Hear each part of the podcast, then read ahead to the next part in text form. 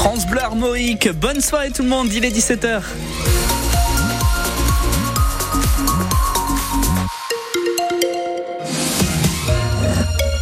Dans quelques secondes, on va bien sûr revenir sur votre météo et l'infotrafic, mais avant ça, c'est les informations avec euh, Loïc Guélec, les agriculteurs bretons déterminés.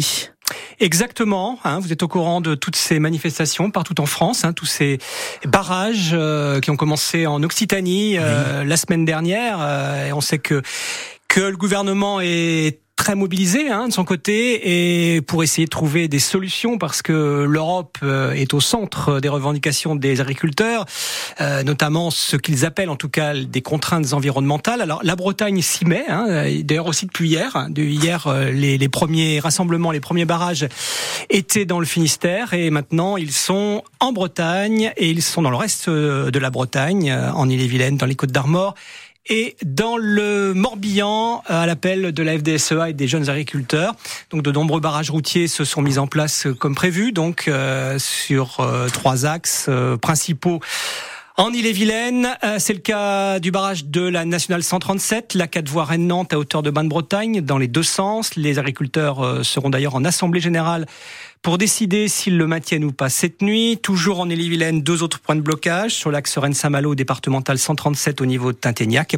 Et sur la 84 à hauteur de Romagné dans les deux sens, Cyril Herbert est coprésident des GIA 35 et il est mobilisé sur ce barrage. Le mot d'ordre, quand on a fait l'appel euh, lundi soir, c'était euh, en fait 11h-17h euh, pour essayer de mobiliser le plus de monde possible sur ce temps-là, parce qu'on sait très bien qu'en en, étant éleveur, eh ben, il y a des contraintes le matin des contraintes le soir. Mais là, la, bah, la grande surprise, et j'ai envie de dire même à la très bonne surprise, j'ai des collègues qui m'ont appelé ce matin ou, qui sont venus ce matin et qui ont dit que, bah, au final, on a prévu rester la nuit s'il faut rester la nuit et, continuer demain. Quoi. Des propos accueillis par Julien Prouvailleur, donc sur le barrage de Bain-de-Bretagne, sur le barrage plus exactement de Romagné dans les deux sens. J'y arrive, Romagné, près de Fougères.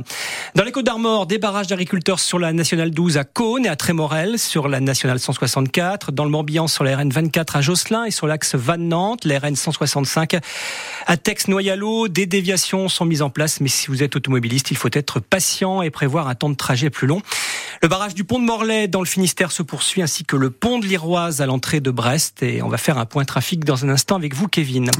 Et puis demain matin, attention à Rennes. Hein. Vous savez, la coordination rurale, donc c'est un syndicat minoritaire, mais malgré tout qui mobilise, puisqu'il appelle ses adhérents de trois régions de France, hein, la Bretagne, les Pays de la Loire et la Normandie, à venir à Rennes demain à la mi-journée. Donc il faut prévoir également euh, euh, des difficultés de circulation à Rennes et principalement sur la rocade de Rennes. Le syndicat la coordination rurale annonce 150 tracteurs qui convergeraient vers la capitale bretonne euh, aux environs de 10h30. Donc attendez-vous demain à des bouchons euh, sur la rocade et euh, sur d'autres axes rennais. Une cinquantaine de pêcheurs bretons pourraient également se joindre à cette manifestation de la coordination rurale. On reviendra sur cette colère des agriculteurs tout à l'heure dans le journal de 18h.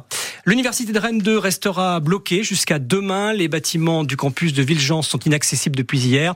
Les cours et les activités de recherche sont suspendus, c'est ce qu'indique la présidence de l'université.